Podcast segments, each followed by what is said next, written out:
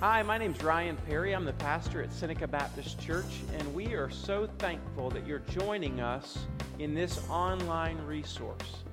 Our prayer for you is that this resource would not replace your active involvement in a local body of Christ, but would rather be supplemental to it. If you are interested in getting further connected to the ministry of Seneca Baptist Church or to giving financially, please visit our website, senecabaptist.org. Thank you and enjoy. James, before you go there, go to the last verse of that song where it says, Ere since by faith. Keep going back. Ere since, there we go. Listen to these words, guys. Ere since by faith I saw the stream thy flowing wounds supply, redeeming love has been my theme and shall be till I die. How good is that, church family? This should be the theme of our song, the theme of our days. What? Redeeming love. That God so loved the world that he gave his only Son to die for us. That is good news. That is good news. Thank you, choir, for leading us. Christopher, Jack, for playing today.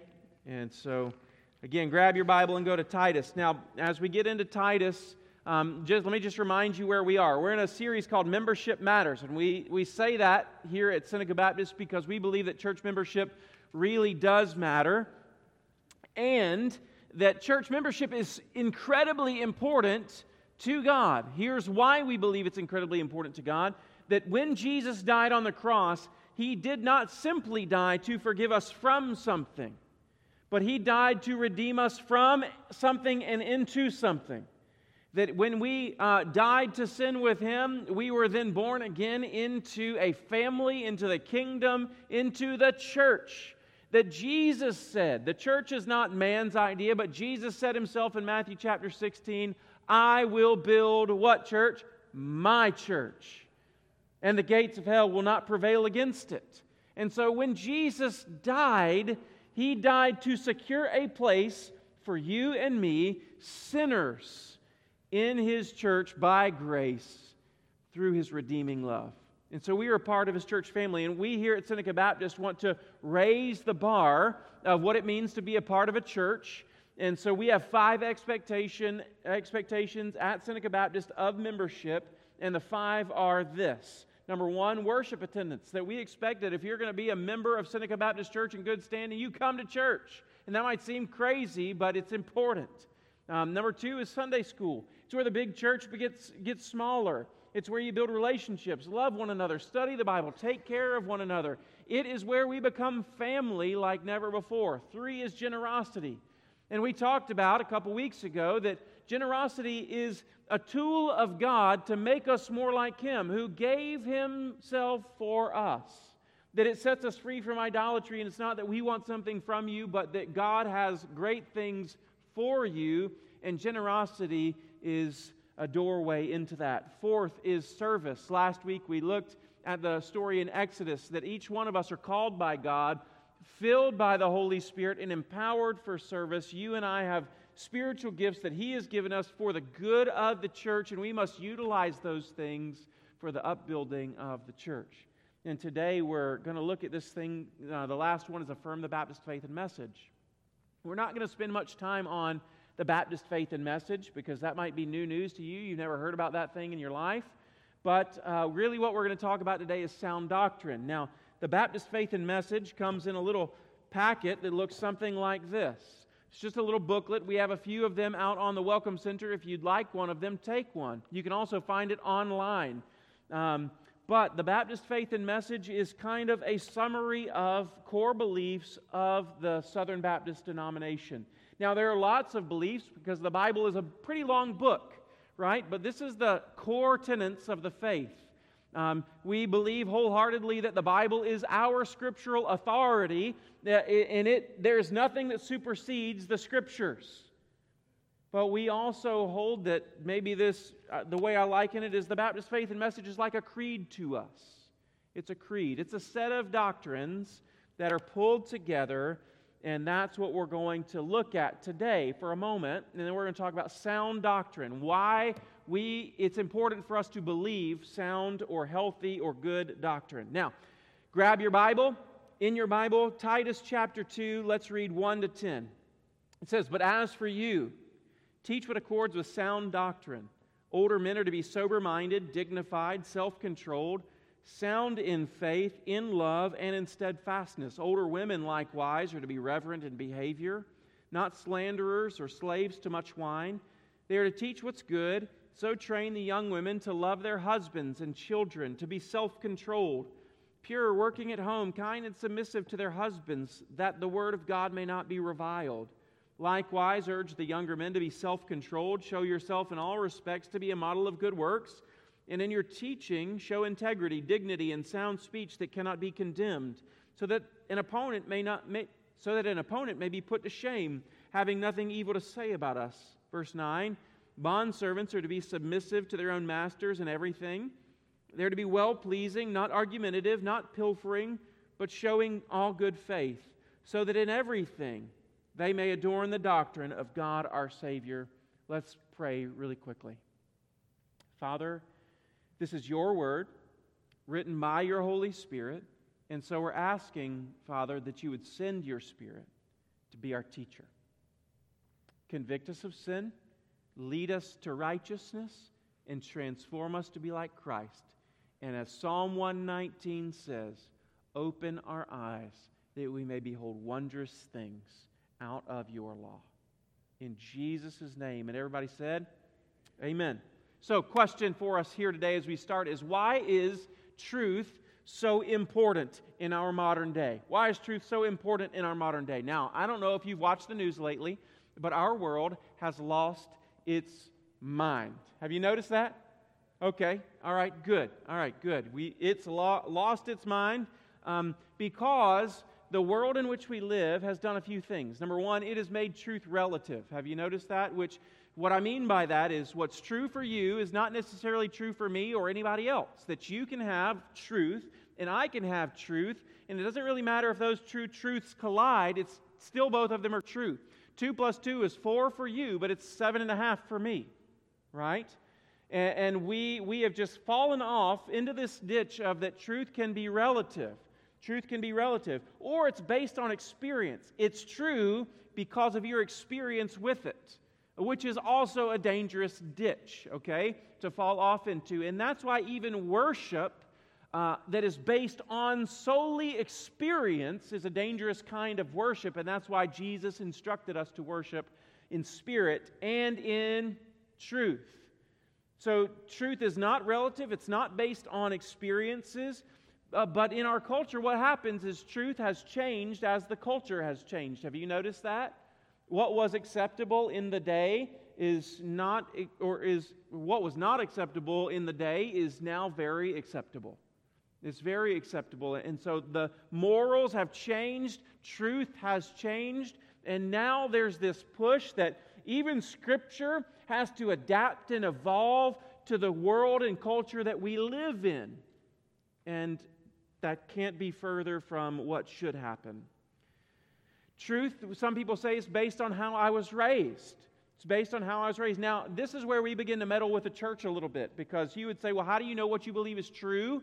And you say, I was raised that way. And that's a really bad argument because other people in your culture were not raised that way. And if I wasn't raised the way that you were raised, and, and my truth is different than your truth, we're back to step one where truth is now relative, right? It can't be based on your upbringing. And sometimes, even inside the church, we have learned to just simply regurgitate what I've been taught rather than to do the hard work of searching the scriptures to find out what God's word really teaches and that I'm believing it, not because somebody's told me, but because I have found it in the word myself.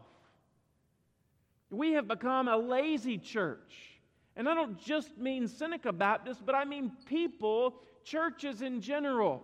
This book is a treasure of wisdom, and we have failed to search it. I read a great article about truth from Miss Gloria Jepson. She passed it forward to me yesterday, and there was this, this quote um, in it. And, and, and the article really says there are the main ways that God speaks to you, and, and one of them is creation, and the other two are revealed to us through the Word. Through the Word of God. This is how God speaks to us. And there's a, a quote by Burk Parsons, and I think it's on the screen, Mr. James, but he says this So many are looking for special revelation from God while it sits on their shelves gathering dust. I'm going to say that again. So many are looking for a special revelation from God while it sits on their shelves gathering dust. So, today, as we begin, we're going to talk about the Baptist faith and message just a minute. And what I love about the Baptist faith and message is that it's relatively unchanged since its inception. And here's what the way the Baptist faith and message starts right here. It's on the screen. This is what it says about God's Word. Read it in your minds as I read it out loud. It says, The Holy Bible was written by men, divinely inspired, and is God's revelation of Himself to man. It's a perfect treasure of divine instruction. It has God for its author, salvation for its end, and truth without any mixture of error for its matter. Therefore, it goes on, all scripture is totally true and trustworthy. It reveals the principles by which God judges us, and therefore is and will remain to the end of the world the true center of Christian union and the supreme standard by which all human conduct, creeds, and religious opinions should be tried, all Scripture is a testimony to Christ, who is Himself the focus of divine revelation. Now, when, when we um, talk about the Word of God, even our own Baptist faith and message is subservient to the Word of God. And our Baptist faith and message, although based on the Word of God, is a work of human hands not perfect, but God's Word is. God's Word is. So, what do we mean when we say, expectation number five, affirm the Baptist faith and message?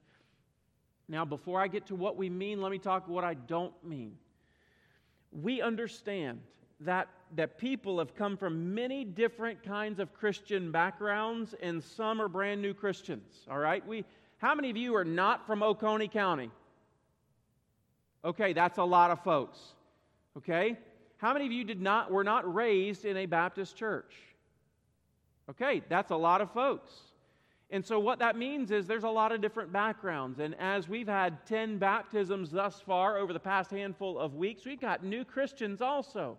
So what we're not saying is that we expect you to fully affirm the Baptist faith and message even if you weren't raised this way, nor do you understand what it means or says. But what we are saying, we want you to believe, to fully believe the Baptist faith and message, because we believe it's biblically true.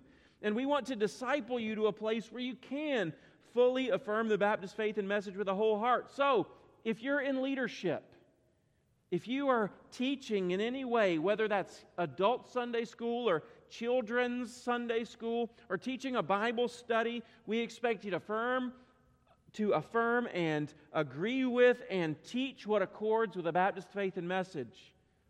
But for members who are not teaching, we expect you to come under this body of doctrine. Uh, come under it. It's what Seneca Baptist believes the Bible teaches, and it is how we are identified as a Southern Baptist church in good standing. Or I heard a quote this week, and, and um, I guess here's what we want for you. Uh, I heard a quote that says, Real truth will always move you from something you understand to something you stand under. Real truth is, will, will move you from something you understand to something you stand under. And that's our desire for you with a Baptist faith and message. Is it not just be something you understand, but something one day you come to stand under? Okay? So now let me dive in. Sound doctrine, Titus chapter uh, 1 and 2. So, the first thing I'm going to let you know about three things out of this passage uh, about sound doctrine. Number one is sound doctrine is the pastor's chief responsibility. The pastor's chief responsibility. Now, in your Bible um, and on the screen, we're going to have chapter 1, verses 5 through 9. And this is what uh, Paul says to Titus. He says, This is why I left you in Crete, so that you might put what remained into order and appoint elders in every town as I directed you. If anyone is above reproach, the husband of one wife, his children are believers and not open to the charge of debauchery or insubordination. Verse 7 For an overseer, as God's steward, must be above reproach. He must not be arrogant or quick tempered or a drunkard or violent or greedy for gain, but hospitable, a lover of good, self controlled, upright, holy, and disciplined. He must hold firm the trustworthy word as taught so that he may be able to give instruction in sound doctrine and also to rebuke those who contradict it.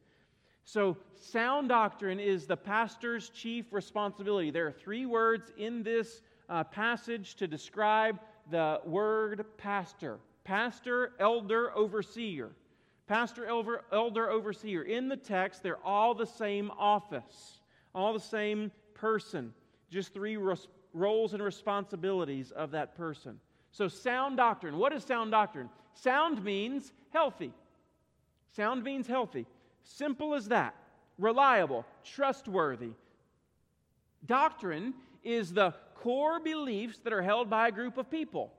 So, when we say sound doctrine, we're talking about believing healthy teaching or having healthy biblical beliefs. That's exactly what we're talking about. And Paul instructs in this passage young Titus to appoint elders, plural, in every town, singular. Now, a lot of Baptists, we freak out when we hear the word elder, but just remember, remind yourself that an elder is a pastor, and a pastor is an elder, an overseer is an elder, and a pastor, etc. Are you with me? So don't let that bother you. A pastor.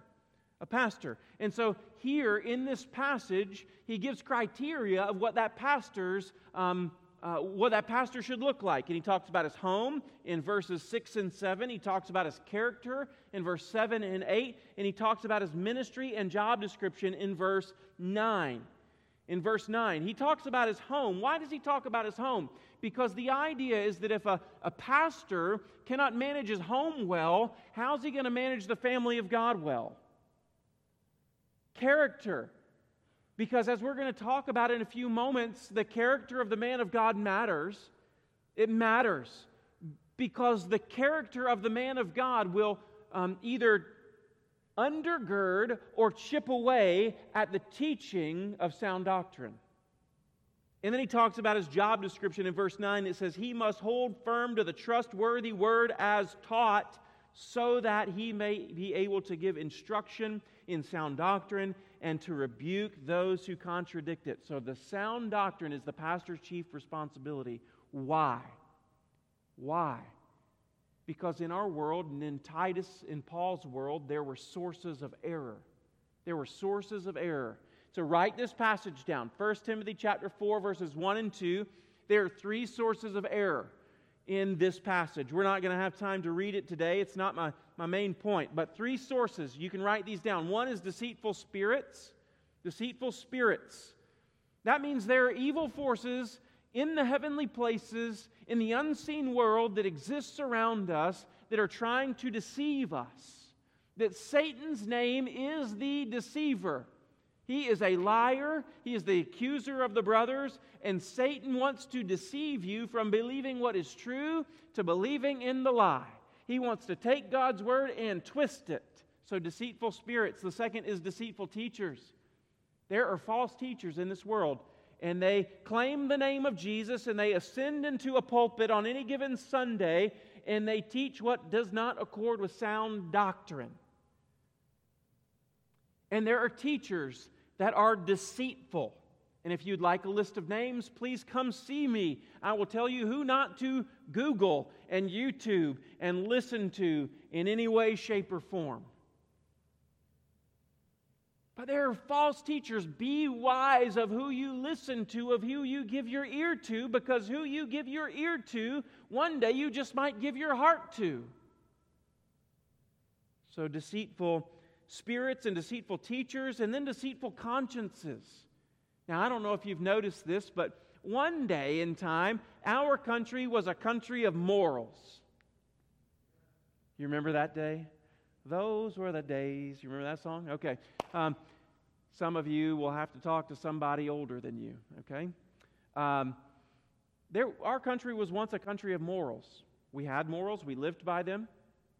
But what's happened over time is that those morals have been silenced. silenced. Those consciences have been cauterized and seared. And so, what once was a moral standing in our country, those morals, because of peer pressure, have been done away with. And now that moral hard line has become more of a suggestion. And so we think about our country as being morals, moral, but at this moment our country is anything but a country living under morality. Why? Because silenced consciences and morality, because of seared consciences, deceitful spirits, deceitful teachers have given. And this is why we want to teach you what accords with sound doctrine. This is why we work so hard to say what is true. This is why we, we, we when I teach, I don't give you my opinion. I open the Bible and said, see what it says. I want to point you to Scripture as the authority. It, what Ryan thinks doesn't matter. And if any Bible study that you sit in says, What does this mean to you? It's a dangerous place. That is not the question of Bible study. The question of Bible study is not what it means to you, but what did God mean when He wrote this? There's a big difference because what it means to you might differ from what it means to you. But when they, we say, What does it mean to God? it does not change. We want to, we want to fight against the forces in the world, whether it's deceitful spirits, deceitful teachers, or silenced morals. We want to, we want to fight against that week by week. Well, Ryan, I, am old. I grew up in the church. I know what I believe. And can I just say, even you, no matter how old you are, how long you've been in the church, even you need to be encouraged and strengthened day by day till Jesus comes back for you. Parents and grandparents, this is why when you have children in your home, it is of the utmost importance that you, you, you pour over your children at home sound doctrine, read the scripture to them, pray the scripture over them, take them to church when you have them. But it's hard. Yes, everything good is hard. We want to protect your souls right here at Seneca Baptist by declaring the one true gospel of Jesus Christ. That is the power of God for salvation. And we want to disciple you in the truth of God's word. We want to give you diet, a just a buffet here at Seneca Baptist of sound doctrine. That's what we want to do. Why? Because strong Christians are built on a strong foundation. And the strong foundation is not me. Strong foundation is God's Word. So it's the pastor's chief responsibility. Second thing that I want you to see in verses 1 to 10 of chapter 2 is that sound doctrine produces sound behavior. Sound doctrine produces sound behavior. Have you ever wondered why there's such sin within the churches of God? And I'm, I'm, I need you to look at me, and if you're, you can't look at me today, I'm putting air quotations around churches. God will know which church is His. But they call themselves churches, and sin abounds. Why is that? You will almost always see sin increase as you see doctrine decrease. Almost always. When you let the importance of biblical doctrine begin to slide, you will see a willingness to allow sin to enter.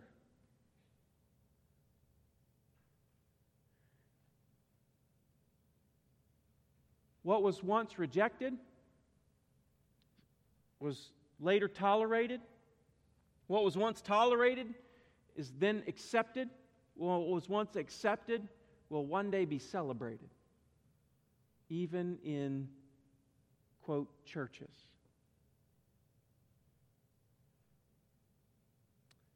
Chapter 2, verse 1 But as for you, now, Paul is talking to me as the pastor, shepherd, overseer, elder. He's talking to me. And he's talking to Titus. But he's also talking to you if you have any teaching role of any kind here at Seneca Baptist or anywhere. Teach what accords with sound doctrine. Teach what that's your that's your job responsibility. That's our job responsibility right here at Seneca Baptist is to teach what accords with sound doctrine. And then he goes on as he brings up a number of groups of people. Uh, in verse 2, he talks about older men. In verse 3, he talks about older women. In verse 4, talks about younger women. In 5, also. In verse 6, he talks about younger men. And then in chapter 2, verse 8, or in verse 9, he talks about bondservants. And, and so the idea of bondservants could mean slave, it could also mean uh, one who was a worker of some kind, bosses and workers. Now, I just need to know old women, young women, old men, young men, um, bosses and workers. Has he left anybody out? You cannot identify as something other than those categories, okay? You cannot. And what he says is teach what accords with sound doctrine. Older men are to be sober minded, dignified, self controlled, sound in faith, and love and steadfastness. Why? Because sound doctrine produces sound behavior. Verse 3 Older women likewise are to be reverent in behavior, not slanderers or slaves to much wine. They are to teach what is good, and so train the young women to love their husbands and children, to be self controlled, pure, working at home, kind and submissive to their husbands, that the word of God might not be reviled. Why? Because sound doctrine produces sound behavior. Verse 6 the younger men be self controlled. And then he turns to Titus in verse 7 and says, Show yourself in all respects, probably as a younger man, to be a model of good works. And in your teaching, show integrity and dignity and sound speech that cannot be condemned. Why? Because sound doctrine produces sound behavior. And then he goes on in verse 9 Bondservants are to be submissive to their own masters in everything, to be well pleasing, not argumentative, not pilfering, but showing all good faith. Why? Because sound doctrine produces sound behavior. Have I said that before yet? It's true. S- sinful behavior in my life is always related to my view of God, His Word, the world, salvation, and the end times. The way that I behave, the way that I live, the way that I make decisions are always theological in nature. I act a certain way because I believe certain things. I believe certain things about God, and that either gives me license to sin or a freedom to trust Christ and to obey Him. Because what I believe matters. What I believe here will eventually turn into values in my heart that will guide and shape the way that I live and act. Look at our country. Look at our churches. We've pushed God out, we've pushed His Word out, we've pushed sound doctrine out. And what's happened?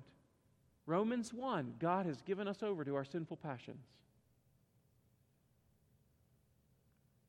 Our dear brother, Pastor Samuel Adams, um, says it this way He says, The problem is not when the boat is in the water. I think I've said this before. The problem is when there's water in the boat. The problem is not when the church is in the world. The church was made to be in the world. The problem is when the world is in the church. When we let the values and beliefs and doctrine of the world infiltrate his church, the church begins to sink. It is so important for us. And this is why we clearly state we want people of the world. We want lost people. We want people from all backgrounds and all denominations. We want people who don't believe in Jesus, who are atheistic, who are agnostic. We want I want homosexual people to come to Seneca Baptist Church to hear God's word.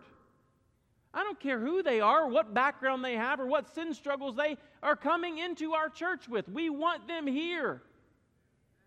But the world, the beliefs of the world, cannot impact what the church holds true and teaches. And it will get harder. The pressure of the world will get harder on the church as the day draws near. We want every single person, no matter their sin struggle, to come in the doors to find a welcoming, wondrous, grace filled community and to hear the truth of God's gospel that has the power to save them from whatever sin they are entangled to. When they're saved, we don't expect them to clean up overnight. We want to see God work in their life little by little to save them and sanctify them from that sin struggle. And we want to walk with them faithfully, point, faithfully pointing to something that is true, that doesn't change.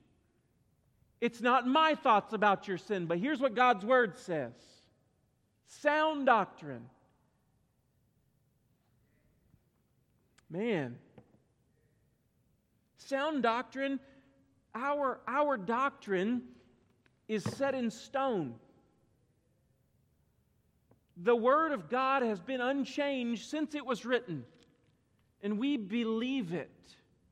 We want to teach it. Why? Because we believe that sound doctrine, by the work of the Holy Spirit inside every one of His people, will begin to produce sound behavior if, if what you believe does not change how you live, you are lost.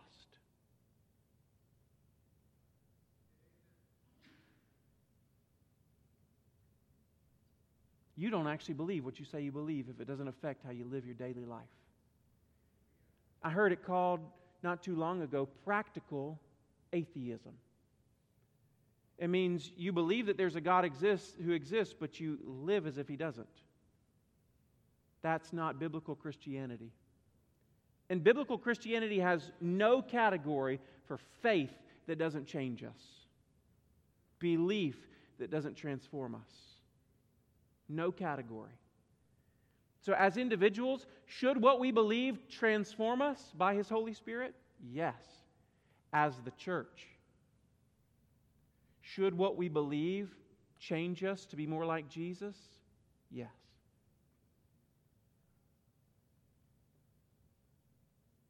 And then it says, here's the results of sound behavior, three of them.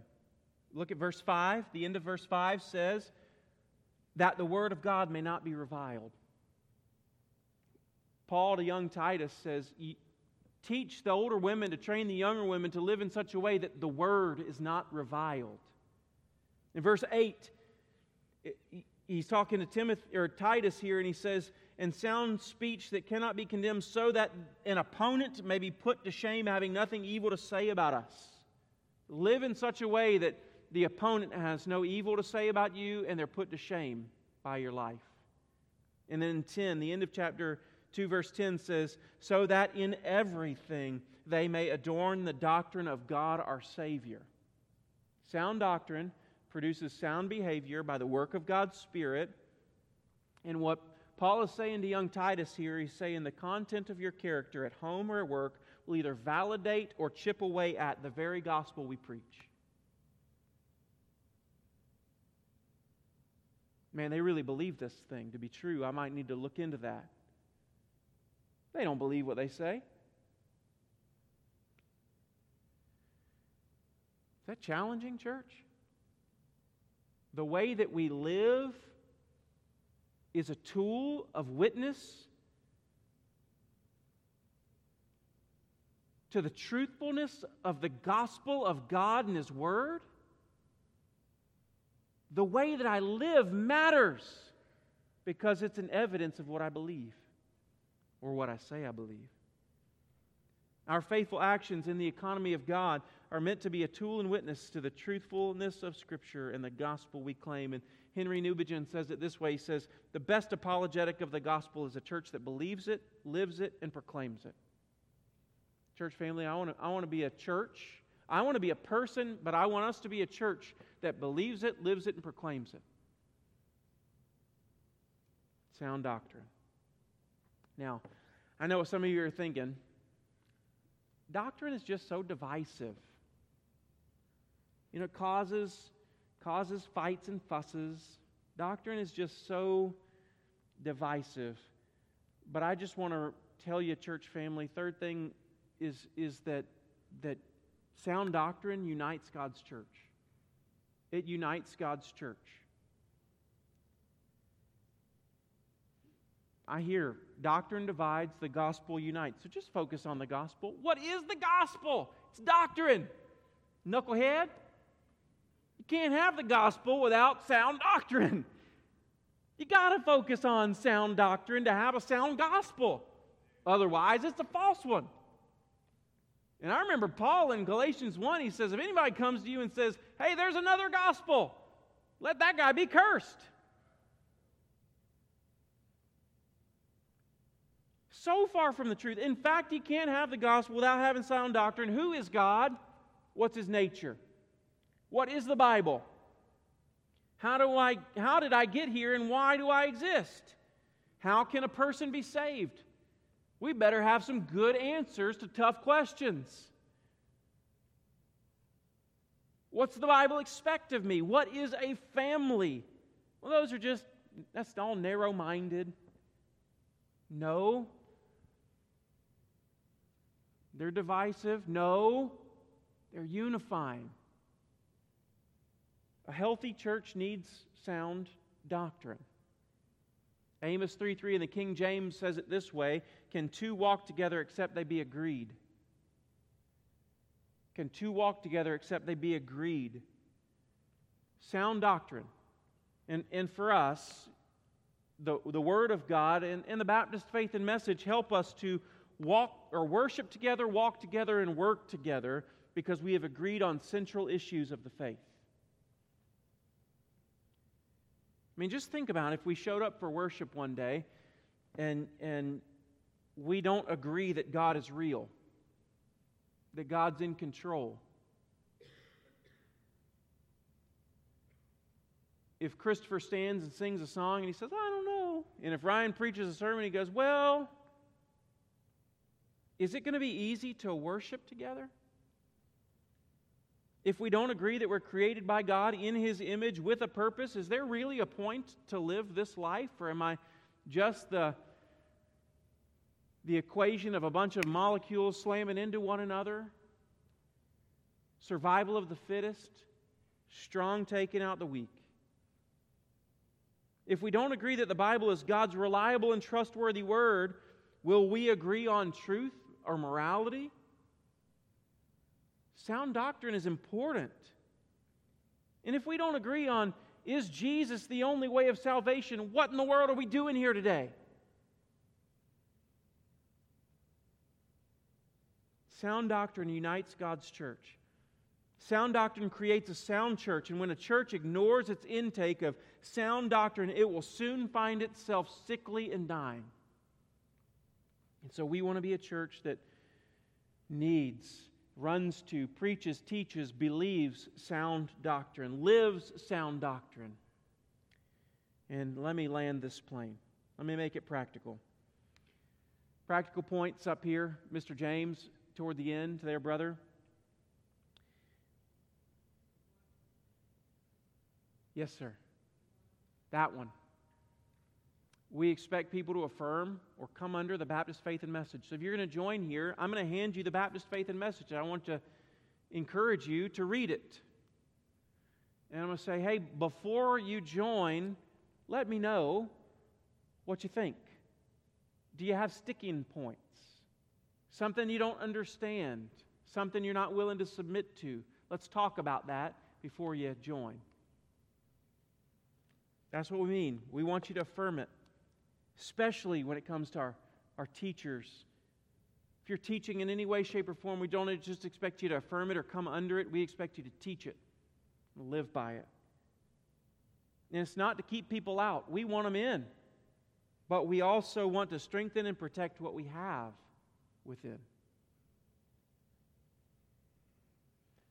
Second, what if you believe that doesn't align with sound doctrine?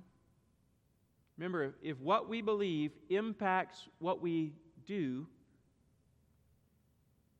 if sound doctrine produces sound behavior, one of the things that you've got to get at when you see unsound or unhealthy behavior in your life, whether it's little white lies or people pleasing or whatever the sin in your heart is,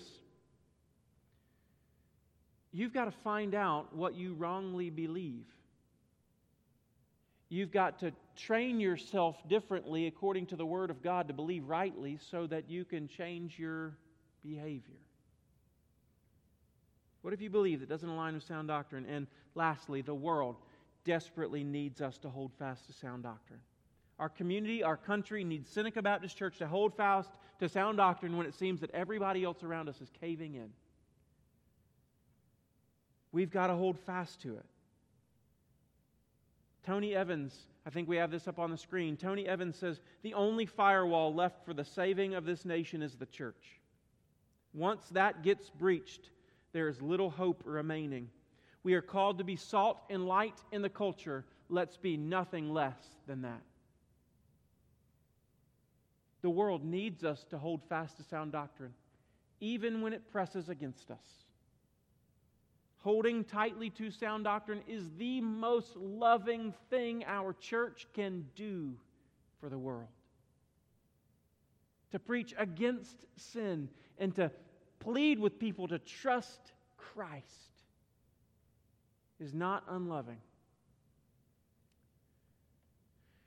And, and what we believe should not adapt and should not change. Charles Spurgeon, great Baptist preacher of the 1600s, when he republished the 1689 Baptist, London Baptist Confession for his church, he stood up before his church and this is what he said. This little volume is not issued as an authoritative rule or code of faith whereby you are to be fettered, but as an assistance to you in controversy, a confirmation in faith, and a means of edification in righteousness here, the younger members of our church will have a body of divinity in small compass, and by means of the scriptural proofs, proofs will be ready to give a reason for the hope that it's in them. Be not ashamed of your faith, he says. Remember, it's the ancient gospel of the martyrs, confessors, reformers, and saints. Above all, it's the truth of God, against which all the gates of hell cannot prevail let your lives adorn the faith. Does that sound familiar? Let your example adorn your creed. Above all, live in Christ Jesus and walk in him, giving credence to no teaching but that which is manifestly approved of him and owned by the Holy Spirit. Cleave fast to the Word of God here mapped out for you. As we close our sermon, Paul, in the next verse, verse 11, would go into something that is important for us today. He would say this Read along with me. For the grace of God has appeared, bringing salvation for all people, training us to renounce ungodliness and worldly passions and to live selfless or self controlled, upright, and godly lives in the present age, waiting for our blessed hope, the appearing of the glory of our great God and Savior Jesus Christ, who gave himself for us to redeem us from all lawlessness and to purify for himself a people for his own possession who are zealous for good works. Declare these things, he says. Exhort and rebuke with all authority. Let no one disregard you we come to a section that just lays out the gospel for you. We couldn't save ourselves. So God did something that we couldn't sent his own Son to live a sinless life that we should have lived and die a sinner's death that we actually deserved. And there on the cross and through an empty tomb, his righteousness credited into our accounts and our sinfulness credited into his. That on the cross he bore the wrath of God and he said, It is finished. And it was.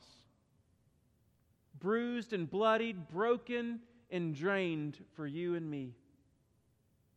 So that you and I might receive all the reward that Christ deserved.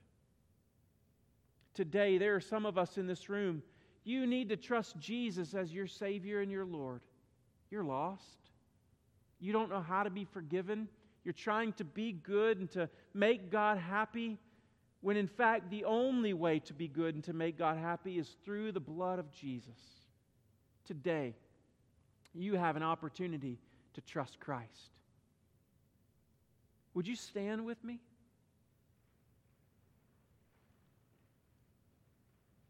With heads bowed and eyes closed.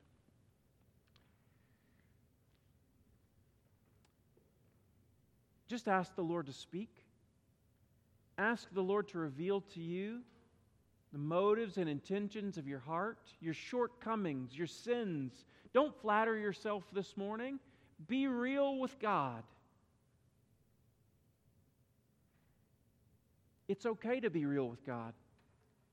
Because when you're real about your sins, God's grace is sufficient for them too.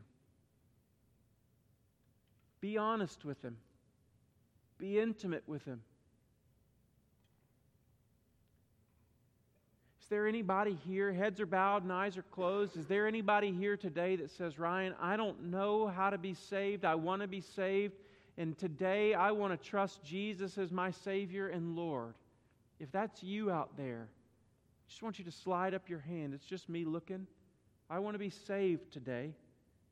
I want to be forgiven of my sin.